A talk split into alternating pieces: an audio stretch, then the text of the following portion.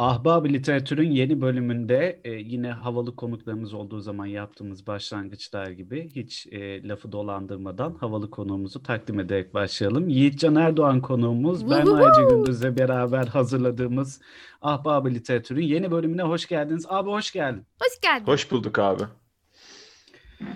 Şimdi biz burada normalde e, yani ahbab literatürün genel çıkış fikri e, edebiyat üzerine konuşmak, e, okuduklarımız üzerine konuşmak, e, sevdiğimiz eserler hakkında konuşmak aslında. Gev, E, gev, gev. burada bir çevirmen ağırladık, bir yazar ağırladık daha önce. E, ancak e, işte bir yandan da işin dijital yanı, dijital içerik e, editörlüğü, yazarlığı kısmında da e, seninle konuşmanın çok da tatlı olabileceğini düşündük. Bizi kırmadığın için çok teşekkür ederiz öncelikle. Ben teşekkür ederim abi davet ettiğiniz için. Çok büyük keyif gelmek benim için. Ya. Çok mutlu olduk burada olduğun için. Ee, Berna, senin eminim şu an köşede hazırlanmış 350 kadar sorun vardır ve onların içinden 170'ini elemişsindir bile diye düşünüyorum. Yani o Ee, kadar çok var ki hem de şu an heyecandan şeyim yani resmen iki sene falan oldu Yiğitcan'la ortak içerik yapmayalı ve ben çok mutluyum şu anda. O yüzden hazır ve nazırım her şeye. E tamam o zaman sen bir ilk sorunu sor ben seni yakalayacağım. Tamam. Öncelikle şimdi Yiğitcan'cığım tekrardan hoş geldin. Ee, şöyle sorayım. Şimdi dijital içerik açısından seni konuk aldık. Çünkü senin en iyi yaptığın şeylerden biri bu. Hani hem yazarlık olsun, hem e, ses podcast şeyleri olsun, hem videolar olsun. Şimdi öncelikle bu dijital içeriğin bize senin için anlamından bir bahsetmeni istiyorum ben. Yani dijital içeriğin hani teknolojiyle beraber eskilere oranla nasıl bir yeri var sende? Aslında çok eskiye yakın bir yeri var. Benim kafamda dijital medya e, 18. yüzyıldaki anlamıyla romantik, 20. yüzyıldaki anlamıyla da punk bir şey. Hı hı. E, yani bundan kastım da romantik akım zaten e, dinleyicileriniz de biliyordur, siz de biliyorsunuzdur. Yani romantik akım Hı hı. genel olarak duygularınla hareket ettiğin, Hı hı. e, içerisine çok fazla mantığını katmadığın ama tabii ki 18. yüzyılda bir gerçekleşmiş sanat akımı olduğu için tabii ki elbette biraz ustalık da e, icap eden bir şeydir. Duygularla konuşursun. E, çok rasyonel davranmazsın. Aklını çok kullanmazsın. Hı hı. 20. yüzyıldaki punk akımı da bunun üzerine yine duygularla, sadece duygularla ifade üretimi yaptığın bir yerdir ama bir de çok net bir e, DIY dendi. Yani do it yourself, kendin yap dendiği bir komponenti vardır, unsuru vardır. Hı hı. Punk bir şey punk olduğu zaman onun demektir ki sen ustası olmak zorunda değilsin. E, hatta çok yaygın bir şaka vardır yani punk rock nasıl bitti? Çünkü punk rock yapanlar enstrümanlarını çalmayı öğrendiler. Ee, ve o zaman da zaten post punk yapmaya başladılar işte yani e, aynı John Rotan'ın mesela e, Sex Pistols'dan çıktıktan sonra Public Image Limited'la bayağı düzgün müzikler yapmaya başlaması gibi. Ama punk etosu odur yani kendin yap e, ve başkasından validasyon bekleme, başkasından onay bekleme. E, bir dağıtımcıdan ya da böyle kodaman bir e, plak şirketinden ya da işte bir yayıncıdan falan hani e, okey beklemeden e, sadece duygularına yönelik bir ifade yap. Ve dijital medya bu aslında. Yani Hı hı. dijital medya e, bugün bunu sağlıyor. E, kimse ne yaptığını bilmiyor. E, ne yaptığına dair fikri olduğunu iddia edenlerin çoğunluğu da açıkçası zaten e, bu deneyime da dayalı anekdotal bir şey. Yorgan Döşek zaten 15 senelik, 20 senelik bir sektörde. E, küçük deneyimleriyle bir şey anlatmaya çalışıyorlar. O yüzden e, dijital medyanın önemli parçası benim için o. Yani hiçbirimiz ne yaptığımızı tam olarak bilmiyoruz. Ve bu, bu çok e, saf bir şey. Çok hoş bir şey yani. Tamamen aslında içgüdülerinle, duygularınla e, yönlendirdiğin bir şey olduğunu söylüyorsun yani. Hani mantıksal Öyle. değil de duygularla. Peki e, şöyle sorayım diğer sorularıma geçmeden önce buradan devam edelim. Böyle birazcık daha duygusal olarak bağlı olduğun bir hani platform olur, içeriğin olur, bir şeyin olur. Hani dijital olarak ürettiğin bir şey, duygusal olarak bağların nelerdir bunlar bakalım onları bir öğrenelim. Ya ben ürettiğim ya şöyle e, bazı şeyleri tabii ürettiğin duygusal olarak bağ kuramıyorsun. Çünkü yani bazı üretimlerini para karşılığı yapıyorsun. Hı hı. E, eve ekmek götürmemiz lazım. E, bazı üretimlerini e, seyirci ya da dinleyici istiyor diye yapıyorsun. Hı hı. E, bazı üretimlerini arkadaşın istediği yapıyorsun. Hı hı. E, her zaman aynı saflığı yakalamak mümkün olmuyor tabii ki Hı hı. e, yaptığın şeylerde. Benim çok karışık ama yaptığım şeylerle iletişim. Yani spesifik sorman lazım. Şeyi soruyorsan onun cevabı tabii daha belirgin. Yani yaptığın şeyler arasında en gurur duyduğun şey ne diye soracak Evet aslında daha, biraz onu daha sormaya belirgin. soruyordum. Sormaya O çalışıyordum. zaman altı. Zaman, Zaman altı altı. tabii ki. Yani e, çünkü e, ben 16 yaşında girdim medya sektörüne. Profesyonel olarak çalışmaya başladım. Oyun Gezer Dergisi'nde çalışıyordum. Hı hı. Ve e, video oyunları üzerine fikir belirtiyordum ya da video oyunları ile ilgili haber yapıyordum. Hı hı.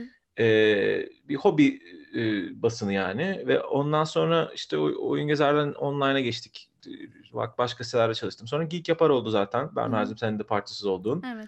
E, orada da fikir işi yapıyorduk biliyorsun. Hı hı. Yani işte e, kültür eserlerini e, yorumluyorduk veya tabii tutamıyorduk kendimizi siyasete giriyorduk. evet. E, ama o da bir fikir işiydi yani. Evet. E, fikir e, eseriydi ve e, ben bir noktadan sonra yani internette fikir belirtmenin e, gerçekten yani köpük boyamaya falan benzediğini düşünmeye başladığım için e, bu yol yol değil e, hikaye anlatmamız lazım. Ki zaman altının da zaten teması budur. yani politik ifadenin e, insanı çürüten bir şey olduğunu ve estetik ifadenin yapılmaya tek değer ifade olduğunu anlatmaya çalışıyor o zaman altı ve bunu e, ben hiç denememiştim daha önce yani daha doğrusu denemiştim ama bu kadar insanların ortasına çıplak bıraktığım bir şey olmamıştı. Kurgusal bir hikaye anlatmak baştan sona. E, bunu podcast tiyatrosu gibi çok da muadili olmayan, çok da öncül olmayan bir yerde yapmak, yine ne yaptığını çok bilmeden e, bir prodüksiyon yönetmek, bu çok gurur duyduğum bir şey yaptığım şey. Yani 30 bölüm e, güzel bir hikaye anlattık. Hı hı. E, ben, Mert ve Pelin ve destek olan herkes. Bunda tabii ki çok ayrı gurur duyuyorum yani diğer yaptığım şeylere kıyasla. Peki e, şeyi sorayım şimdi duygusal bir bağın olduğunu ve aslında tamamen kendin ürettiğin bir şey olduğunu söylüyorsun. Yani bir büyükle büyük bir şeye, büyük bir şirkete bağlı kalmadan aslında kendin çıkartıyorsun bunu. Şimdi şöyle şuradan bağlayacağım. E, biliyorsun ki mesela kitaplar bir yayın evinden bağlı çıkabiliyor veyahut Hı hı. kendileri yazarlar işte kendileri basabiliyorlar bunları. Yani kendileri PDF olarak üretebiliyorlar, bir şekilde yayabiliyorlar falan. Hani bir yayın evine bağlı kalmadan. Şimdi Aha. Buna benzetmeye çalışırsak, sen de sence dijital medyanın e, bir çeşit bir şekilde ya da bir çeşit e, nasıl diyeyim yeni bir edebiyat türü olacağını hiç düşünüyor musun? Çünkü senin yaptığın zaman altı da aslında sizin yaptığınız zaman altı aslında bir böyle aslında evet şaheser. Çünkü bir edebi anlamı da var, bir edebi güzelliği de var ve hani bunların aslında yeni edebiyat türü olabileceğini hiç düşündüm ya da düşünüyor musun? Tabii. Tabii düşündüm. Ben e, Merami Fan podcastlerini yaparken bunları bir edebiyat gibi ele alıyordum. Hı hı. E, çünkü podcast ya- belli bir şekilde yapıldığı zaman edebiyat koludur. Çünkü edebiyat sözlü de olur. Hı hı. E, ve günün sonunda aslında edebiyat e, kelimelerin içerisindeki estetiği bularak bir şey anlatmaya çalıştığın her şeydir. Dolayısıyla podcast'te de sen eğer cümlelerini yani tabii podcast'in yapılma biçimine göre değişir. Şimdi edebiyat şerifliği de yapmak istemiyorum yani. Herkes ne diyorsa odur ama benim kafamda yani kategorik olarak e, sesli ağızla yapılan ifadeler de edebiyat koluna düştüğü için e, podcast'te, podcast tiyatrosu da benim edebiyat gibi yaklaştığım şeyler ve benim kafamda zaten e, yazmaya yakın yerlerdeki yani zaman altı yazılı bir iş zaten hani onu onun senaryosu var onu ayrı Hı bir kenara bırakıyorum ama hani Merami Fan'ın da bir yerde senaryosu vardı aslında. Şöyle senaryosu vardı orada da. Kafamda ne diyeceğimi kurguluyordum. Hı hı. E, ve e, mesela bir cümleyi tam kafamda kur- kurduğum kadar iyi söyleyemediğimi hissettiğim zaman tekrar bir es verip tekrar cümleyi daha güzel bir şekilde kuruyordum ve eksik kurduğumu hissettiğimi kesiyordum montajda. Yani bu da bir senaryolanmaya geliyor aş- aşağı yukarı. Hı hı. Ee, o yüzden yazmaya çok yakın yerde duruyorlar aslında podcast e, işleri. Hı hı. Özellikle de yani e, kelimelerin yan yana getirilme süreci solo olduğu zaman. Daha muhabbete dayalı işler tabii o kadar edebiyata bağlı olmuyor. Başka bir şeye benziyor biraz daha. Anladım. Burada bir araya gireyim mi? Tabii tabii. Buyur. Ee, şimdi dijital medya ile ilgili hep e, yani son gelinen noktada hep şey deniyor ya işte insanlar artık e, internetle birlikte nispeten yani internetle birlikte değil tabii ama e, internetin yeni çalışma modelleriyle birlikte insanlar artık metin bazı şeyleri tüketmiyorlar ve artık videolara işte şunlara bunlara yöneliyorlar. Ama bunların hepsinde aslında bir metin bazı var. E, ben de kendi yaptığım işlerde e, hatırlıyorum hiç yoktan ya konu başlıklarını çıkararak hareket ediyordum ya baştan sona bir metin çıkararak hareket ediyordum. Ee, bunu göz ardı ettikleri noktada da insanlar artık okumuyorlar diyor e, baktığın zaman. E, genelden şöyle bir baktığın zaman dışarıdan evet insanlar artık okumak yerine podcast tüketmeyi ya da işte video tüketmeyi tercih ediyorlar gibi bir noktaya gidiliyor. Çok böyle içgüdüsel böyle bir hani e, dışarıdan bakıldığında böyle görünüyor. Ama mesela zaman altı dediğin gibi ya da benzeri olan yapan diğer tüm podcast, video üretimleri bunların hepsinde temelde bir metin var. Bu metinlerin de bir şeylere hizmet etmesi bekleniyor aslında hem üretici tarafından hem de tüketici tarafından bir şeylere hizmet etmesi bekleniyor bu metinlerin. O metinleri hazırlama noktasında e, bunun bir podcast olacağını göz önünde bulundurarak mı hareket ediyorsun ya da o e, onu oluştururken evet bu dinlenmeye uygun bir içeriktir, bu değildir deyip makasla giriştiğin oluyor mu yaptığın şeylere? Yani şöyle e, zaten her zaman e, e, yaptığın işin mecrasını önceden belirleyip işi yapmaya başlıyorsun gibi düşünüyorum. E, yani bu bir bir nerede yayınlanacak, nerede paylaşacak? Çünkü me, yani gerçekten me, İngilizce'deki laf gibi medium is the message yani e, içerisinde bulunduğu, içerisinde paylaşıldığı platform elbette mesajın bir parçası. O yüzden bu Spotify'da mı paylaşılacak, YouTube'da mı paylaşılacak, YouTube'da paylaşacak sırf ses mi olacak? Önce bu karar verildikten sonra zaten hazırlık başlıyor e, çoğunlukla ama şeyin çok büyük farkı var tabii. Yani sorduğun sorunun içerisinde bu var mıydı bilmiyorum ama öyle zannettiğim için söylüyorum. E, bir içerik içerisinde görsel bir unsur olacak mı? Yoksa sadece işitsel mi olacak? Bu çok değiştiriyor her şeyi. E, tüketicinin içerikle kurduğu iletişimi çok değiştiriyor.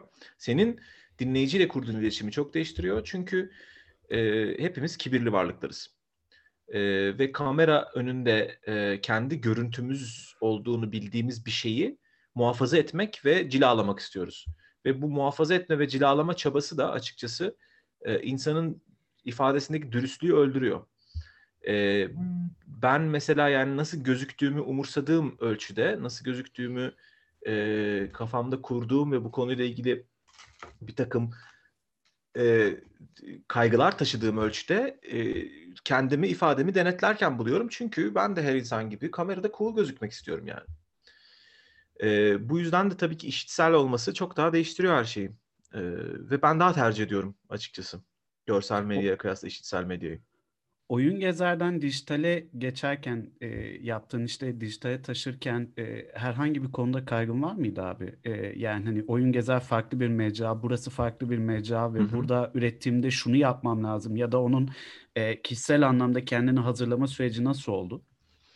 Abi şimdi şöyle çok açıkçası soft oldu. Büyük bir geçiş olmadı. Yani şu bakımdan da söylüyorum. E, Oyun Gezer'in de bir sitesi vardı. Ve hani Oyun Gezer'in sitesine de biz yardım iste- lazım. Ben mesela Oyun Gezer sitesinin kadrolu yazarı değildim. Derginin yazarıydım ama hani siteye de e, lazım olduğu zaman tabii ki destek atıyorduk. Yani haber giriyorduk, paylaşıyorduk. işte Gamescom oluyordu, onu coverlıyorduk falan filan. E, Oyun Gezer'den hemen sonra Oyun Gezer'de tanıştığım ve çok sevdiğim ve gerçekten üzerinde çok emeği olan Mehmet Kentel kulakları çınlasın. E, Mehmet'le beraber bir fanzin kurduk internetten. Ezin yani daha doğrusu. Fareler Oyunda diye. Ee, ve o orada yaptığım şey Failler oyunda da Mehmet'le beraber yaptığımız şey e, kategorik olarak zaten oyun gezerde yaptığımız şeyden farklı değildi. Hı hı. Sonrasında e, asıl daha hani radikal değişiklik diyebileceğim şey ben Merlin'in kazanında çalışmaya başladım ama Merlin'in kazanında çalıştığım iş, yaptığım iş duygusal iletişim kurduğum bir iş değildi. Oyun gezer gibi değildi açıkçası benim için. İşte o. Yani ve e, orada işin iş tarafını öğrendim dijital medya full internet sitesinde çalışıyor olmanın bir iş tarafı var. O iş tarafını öğrendim. O iş tarafını da hala kullanıyorum hayatımda. O da çok şaşırtmadı beni açıkçası abi. Çünkü e, günün sonunda ben internet çocuğuyum. Yani bundan e, çok eminim.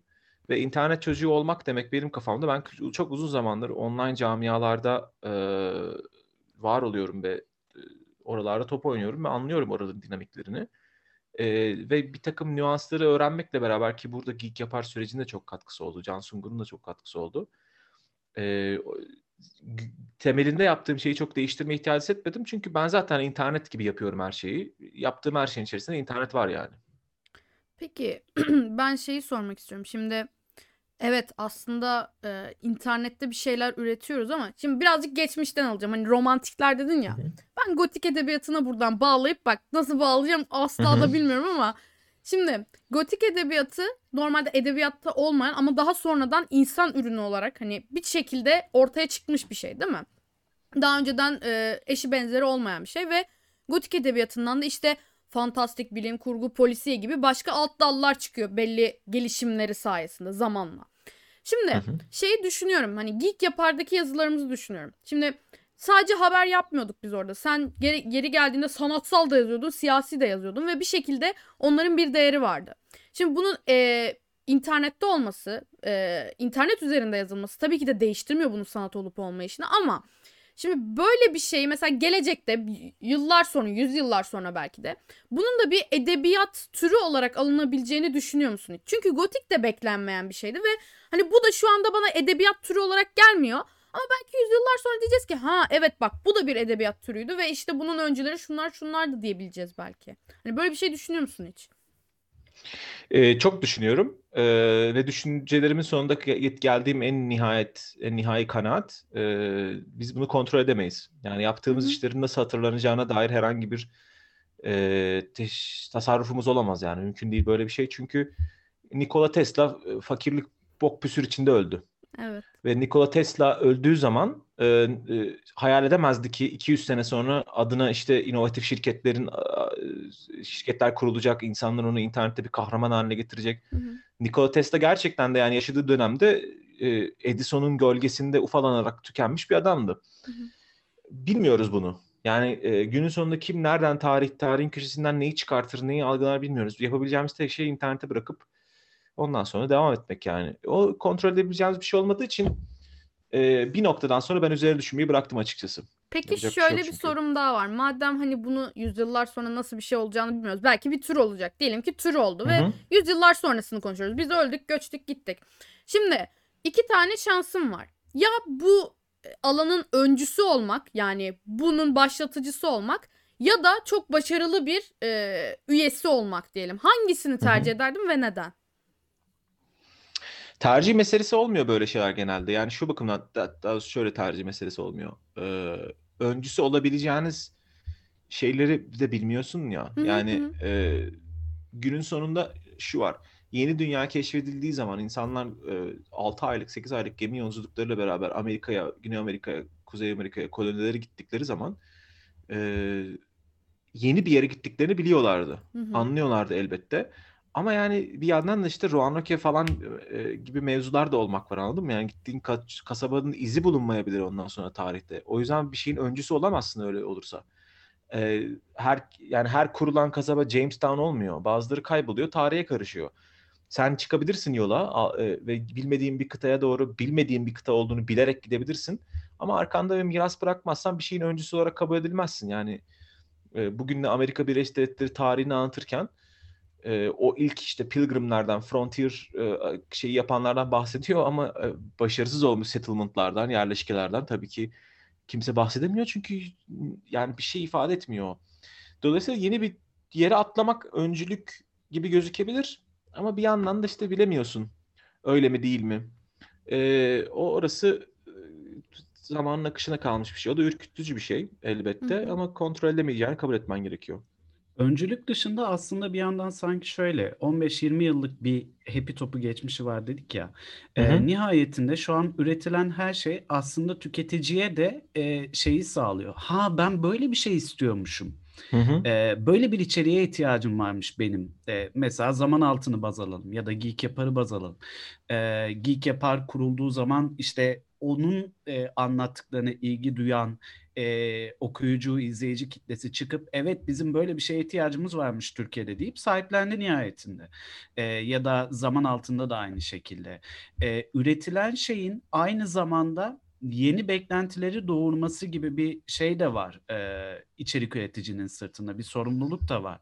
Yani bundan atıyorum 10 yıl önce infografik gibi bir format yokken e, ya da çok da tüketilmiyorken bir anda böyle infografiklerle kısa kısa maddeler halinde e, bir şeyi anlatma fikri ortaya çıktı. Ya da video essay dediğimiz format belki bir anda kendini göstermeye başladı. Ve insanlar da evet ben video essaylerden keyif alıyorum ve bunları daha çok tüketmek istiyorum. Hadi benim üstüme daha çok video essay atın gibi bir beklenti içerisine girmeye başladı. E, öncülük belki de burada konuşabileceğimiz kavram. Ee, öyle ee, ama yine de abi ben altını çizmek istiyorum. Şunu şu bakımdan tabii somut bir örnekle de altını çizeyim hatta. Ee, bana sorarsan ben şu an tamamen kendi fikrim olarak söylüyorum ve katılmayanlar varsa beni küstahça bulabilirler bunu söylediklerim ama ben gözleme dayalı bir şey olduğuna inanıyorum. Kendimi büyütmek amaçlı değil. Ee, biz Geek Yapar'da yaptığımız e, şeyle e, ki Can ve ben bence yani bunun e, Evet. Mızrak ucu.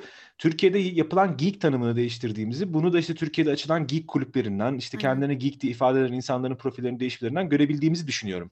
Hı hı. Ee, ama bunu yüksek sesle söyleyen ben ve Can'dan başka kimseyi duymadım. Çünkü bizim kültürümüzde genel olarak bu tip şeyleri atfetmek e, bir insana aman götü kalkmasın e, olduğu için çok da fazla söylenmiyor ki bu yani kusura bakmayın hani e, küfür ettim ama yani bu, bu çok yaygın bir kanı. Hı hı. Ee, biz istemiyoruz insanların kendileriyle ilgili çok dolu düşünmelerini, çok böyle aman falan olmalarını.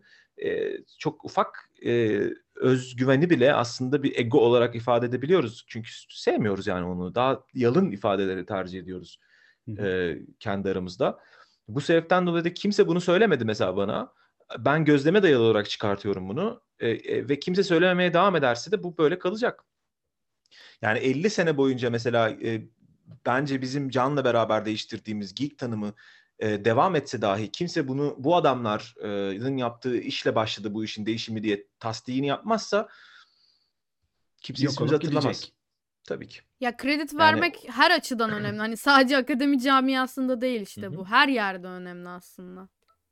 Aynen öyle. Yani o yüzden zaten ben e, tuttuğum her yerde e, ya çünkü biraz da şuradan kaynaklanıyor aslında biliyor musun?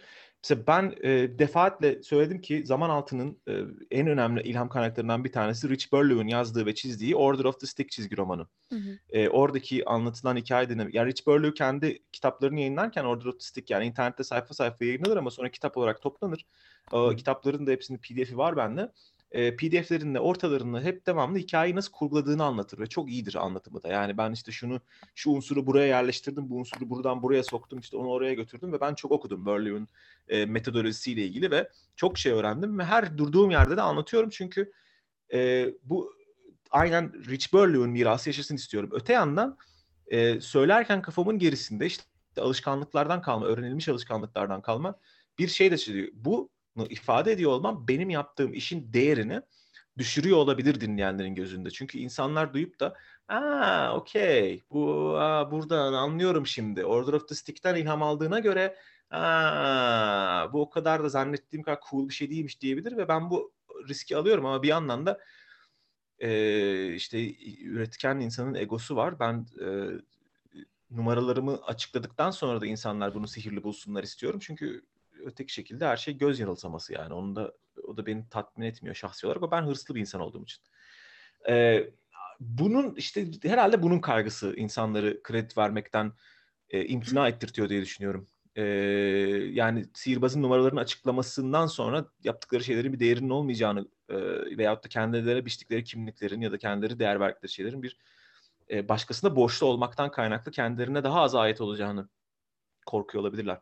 Bundan korkuyor olabilirler. Yani o yüzden e, biraz anlayabiliyorum da ama öte yandan da işte evet tabii ki e, kaynaklarını her zaman söylemek lazım ilhamlarında yani. Hikaye anlatma biçimin nasıl değişti peki abi? Mesela 10 yıl içerisinde anlatma biçimin, anlatma alışkanlıkların, anlatırken kullandığın e, yöntemler nasıl değişti? Abi şimdi iki tarafı var bunun. Yani özel hayatımda hikaye anlatırken ki ben çok severim hikaye anlatmayı. E, şöyle bir sıkıntıya rastladım. Ben küçükken çok yalan söylüyordum. Başıma ilginç şeyler gelmediği için. Çok çocuk yaşlarda söylüyorum 8-9 yaşında. Ee, başıma ilginç şeyler gelmediği için ilginç şeyler gelmiş gibi sıkıyordum etrafıma. Çocuk arkadaşlarıma ve etrafımda duyan herkese. Bunlar yakalanıyordu ve utanıyordum. Ve sonra bir noktadan sonra bu utanç çok fazla gelip dedim ki ya bu böyle olmuyor. Ben yalan e, söyleyerek olmaz yani. Bu bizim gerçek hikaye anlatmamız lazım. E, gerçek hikayelerin de yani sonuçta anlatılması için anlatılmaya değer olmaları lazım. ilginç olmaları lazım. O zaman anlatılmaya değer hikayeler yaşamak lazım. Hayat zaten hayat e, motivasyonlarından bir tanesi bu yani anlatılmaya değ- değecek hikayeler yaşamam. Ve bunu aradığım için e, devamlı aradığım için artık yani 15 yıllık falan 15 yıl 20 yıllık bir arayışın sonucunda e, standartlarım değişti. Yani bir takım hikayeler hani bir, bir garip hikaye başına gelince artık bir noktadan sonra bir alt seviyedeki hikayeleri garip bulmamaya, anlatmaya değer bulmamaya başlıyorsun. Halbuki o dinleyicinin verebileceği bir karar ama sen öyle hissetmediğin için yani hikaye anlatısı inanmazsa hikayenin hiçbir değeri yok. Hikaye, sen öyle hissetmediğin için anlatırken e, takılıyorsun. Arada es veriyorsun, şüpheni kaybediyorsun. Yani şüphe ediyorsun, e, melodiyi kaybediyorsun. Dinleyen de dikkatini dağılıyor. Ben bu yüzden e, yavaş yavaş açıkçası yani hikayelerimi, kendi hikayelerime olan e, standartlarımı yükselttiğim için daha az hikaye anlatmaya başladım özel hayatımda. E, bu da garip bir yani ben bu yola bu yüzden girmemiştim aslında ama öyle bir sonucu oldu.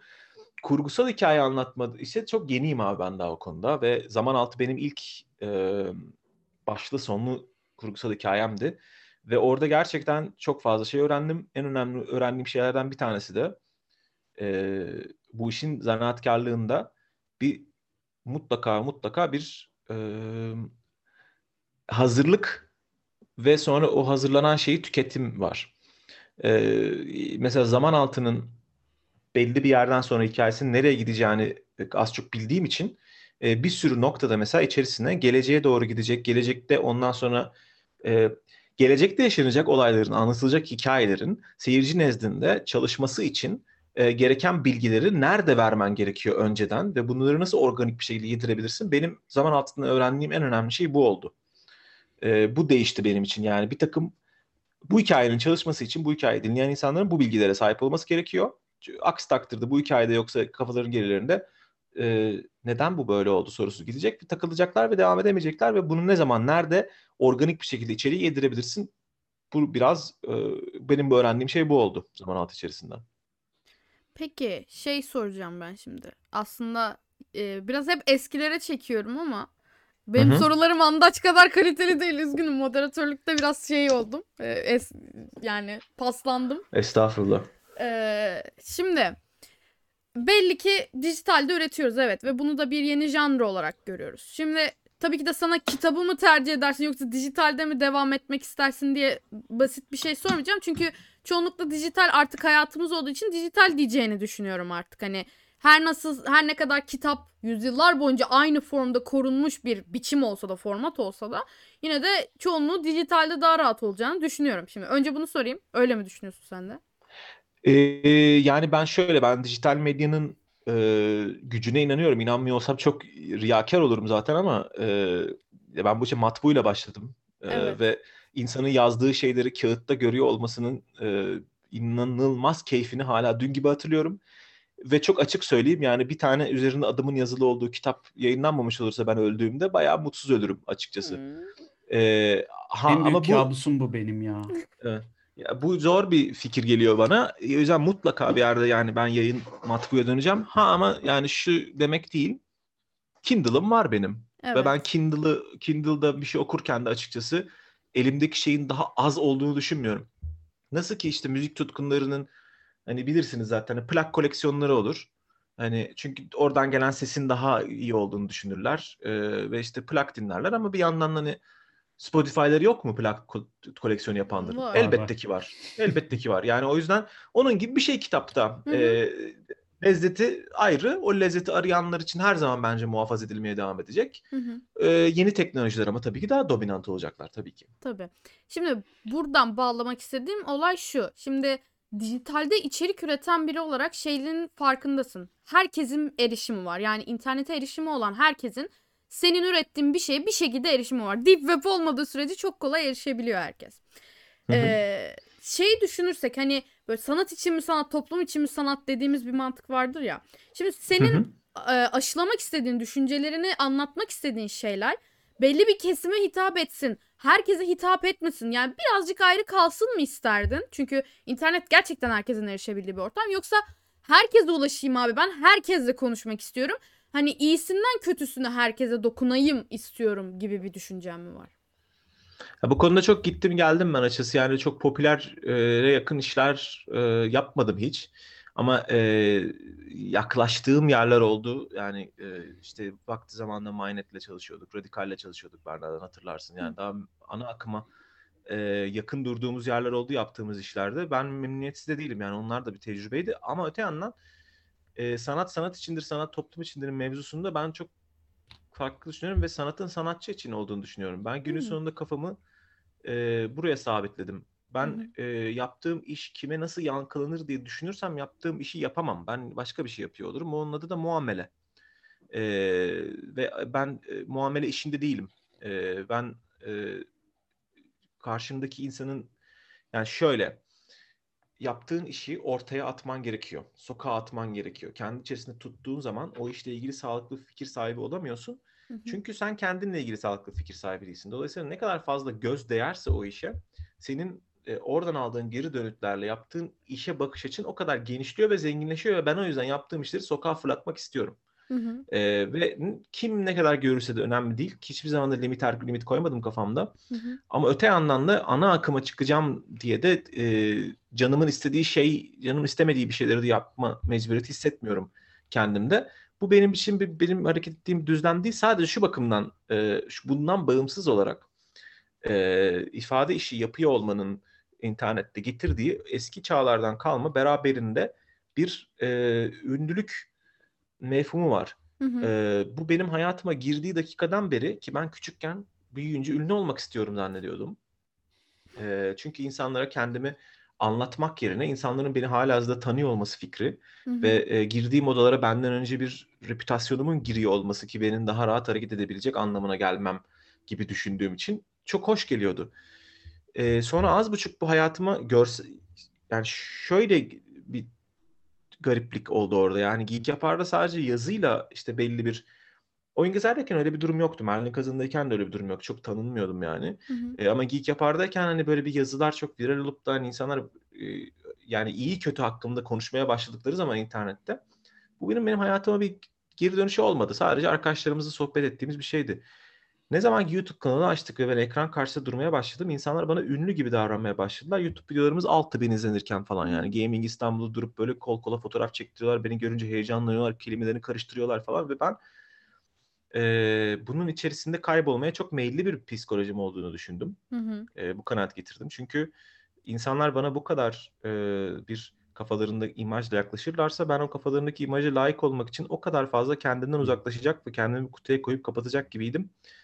E, ve daha da kötüsü e, insanların kafasındaki celebrity algısının, ünlü algısının e, çok harman, yani paparazzi kültürüyle, dedikodu kültürüyle, gıybetle çok harman gitmesinden ötürü ben ünlüleştikçe, tırnak içerisinde söylüyorum, e, insanların benim özel hayatım ve arkadaşlıklarım üzerine de bir takım yorumlar yapma hakkını kendilerine gördüklerini fark ettim.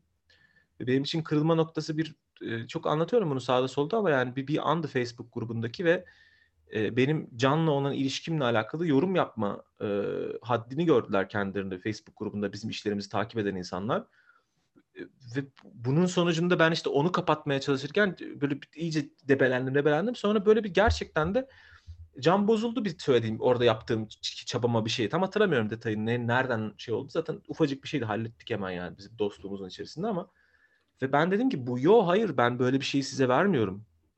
Bir hak etmiyorsunuz. İkincisi ben tanımıyorum sizi. Siz de beni tanımıyorsunuz. Tanıdığınızı zannediyorsunuz ve tanıdığınızı zannettiğiniz için müdahil oluyorsunuz e, bu duruma. Ama ben böyle bir e, bu benim özelim, benim kutsalım ve kıymetlim yani. Ben bunu size peşkeş çekemem. Ve o sebep o günden beridir de o ayrı bir düzlem kafamda. Yani yaptığım çünkü ben şeyi dengesini çok yapmaya yani dediğim gibi sokağa atmak istiyorum yaptığım şeyleri. İnsanlar fikirlerini insanlara ulaşsın ve insanlar e, fikirlerini paylaşsın istiyorum ve daha da önemlisi geniş insan mozaiğine bir katkıda bulunmak istiyorum üretimlerimle. Bu okey. Ama bunun beraberinde ben şahsen yani öyle bir şey var mı bilmiyorum. Yani ben diye bir şey olduğundan bile emin değilken ben ünlü ol- oluyorsam istemiyorum bunu. Bunun orta yolu işte çok ortalık yerde suratımı göstermemeyi tercih ettim. Çünkü geri dönüp hatırladığım zaman e, anımsadım ki Geek Yapar'dayken de yaptığım ettiğim işler konuşuluyordu ve insanlar değer veriyordu ve fikir biçiyorlardı ama beni bir şey zannetmiyorlardı. Ve gerçekten de çalıştım. Yani mesela şu düzlemde de suratımı göstermiyorum çok fazla ortalık yerlerde ve insanlar da beni ünlü zannetmiyorlar. Ve e, bu da benim için çok okey. Yani şu an için düzlemde. Bu e, dengeyi sağlayabildiğim ölçüde 300 bin izlenmiş, 500 bin izlenmiş. O gerçekten e, umurum olan bir şey değil. Benim de kontrol edebileceğim bir şey değil zaten yani. Vallahi kısmı tekrar dinleyip ağlayacağım kayıttan sonra. evet Aa. Hatırlat bana. tamam hatırlatırım. Ee, peki. Şimdi en dikkat çekici an evet bu söylediğin şeyde çok haklısın bu arada abi. Ee, yani nihayetinde evet dijitale bir şey üretince ve o şeyle birlikte ismin de anılınca ve eğer de seni görüyorlarsa e, bunu ben de bir miktar yaşadım. Ee, bir, bir şekilde seni yaptığın işlerden de koparıp işte Andaç şöyle biri, Yiğitcan şöyle biri ve böyle de bir hayatı var hmm, falan gibi bir yerlere çekme e, ihtimali daha da artıyor. E, bunu göğüslemem müthiş olmuş. Çünkü yani hani ben bir noktada e, şeyi hissetmiştim. Ay ya ben bunun altından kalkamam herhalde hissetmiştim. Bunu göğüslemem müthiş bir şey. E, bunun dışında e, şu an mesela seni dinleyen ve ah, ah be Yiğitcan gibi bir içerik üretebilseydim keşke veya ne bileyim ben zaman altı ne kadar güzel bir şey ben bunu nasıl yaparım e, diyecek herhangi bir dinleyiciye verebileceğin en ufak bir e, tavsiye bile muhtemelen onları ihya edecek. Kendinize kaliteli arkadaşlar edinin. Ben başka hiçbir tavsiye bilmiyorum. Çok güzel. Yani keşke şu Ben an bizi kamerada Mert- görebiliyor olsalardı. Evet. Ben Pelin ve Mert olmasaydı zaman altını yapamazdım. Ee, çünkü ben onların seslerini duyarak yazdım yani e, kafamda diyaloglarını. E, zaten Mert'i direkt karakter ettim yani çocuğu edebiyata Evet. kazandırdık. E, a- e, e, ben e, Can olmasaydı da Geek Yapar'ı yapamazdım. E, Berna ve Ozan da olmasaydı da yapamazdım. Yapamazdım yani kendinize kaliteli arkadaşlar edinin ve e, hayatta hiçbir şey tek başına olmuyor yani onu o çok net söyleyeyim. Gerçekten paslaşarak yapılıyor. E, demokratik değil onu söyleyeyim. Sanatsal üretim, estetik üretim demokratik yapılmıyor. E, elbet biri biraz daha bazı konularda ağır basıyor, biri biraz daha bazı konularda ağır basıyor. E, ama işte bu yüzden zaten hani paslaşmamız gerekiyor. Yani ben mesela e, Mert kadar medeni, medeni cesaretim yok estetik ifade yaparken. E, Mert çünkü bir şeyin komik ya da güzel ya da şık olduğunu düşünüyorsa kendinin onu yaparken nasıl gözükeceğini zerre umursamadan onu kovalayabiliyor. Çok çok özgür bir adam bu konuda. Pelin oyunculuk konusunda çok yetenekli duygularıyla çok e, yakın duruyor zaten ki Pelin'in yayınlarını az buçuk izleyen herkes bunu biliyordur. Yani Pelin'in duyguları şuralarda duruyor. Çenesinin yakınında duruyor yani anladın mı? Hemen dışarıya çıkma bu onu çok yetenekli bir oyuncu yapıyor. E, ve onun e, duygusal e, range'ini, ge- e, genişliğini zaten ben e, çok e, faydalandım ve ilham aldım yani. Yani yani günün sonunda işte aslında çok basit yani gerçekten e, kaliteli arkadaşlar edinmek e, iyi bir şeyler yapmanın en önemli şeyi. Her zaman öyle. Kaliteli arkadaşlar edinmek, muhafaza etmek tabii falan e, bazen kalp ağrısı yapabiliyor ama o da okey. Yani günün sonunda hallediliyor yani. Şahane. Ee, peki var mı Berna başka sorun? Yok. Çok keyifli sohbet oldu abi. Çok teşekkür ederiz. Aynen abi. Ben de Çok öyle fazla şey kattın bana. Gerçekten. Çok mutlu oldum Çok- yani gerçekten. Bir gün hani deselerdi Yiğitcan'ı bir şeye konuk edeceksin. İlk önce videolarımı ettim şimdi podcast'ımı ettim. Canım Benden benim. mutlusu yok. Yakında e, şey editörümün editörü olmak diğer hedefimde. Hadi bakayım İtaki'de İnşallah. kitabını basacağız hadi bakayım. Hadi inşallah. Hadi. Ne güzel olur. Ay çok güzel. Çok teşekkürler Şahane. konuk ettiğiniz için. Biz teşekkür ederiz geldiğin için. Çok mutlu olduk gerçekten. Ben de. Hanımlar beyler Ahbab Literatür'ün bir bölümünü daha burada noktalıyoruz. Yiğitcan Erdoğan konuğumuzdu. Çok fazla şey öğrendik. Ee, çok fazla düşünecek şey bıraktı bize bu kayıtta. Tekrar tekrar dinleyip kafanıza takılan şeyleri de e, bir yere not almayı unutmayın. Tam tekrar tekrar dinlenecek bölüm oldu bence. Aynen öyle. Ee, tekrar görüşünceye kadar kendinize iyi bakın. Hoşça kalın. Bay bay. Hoşçakalın.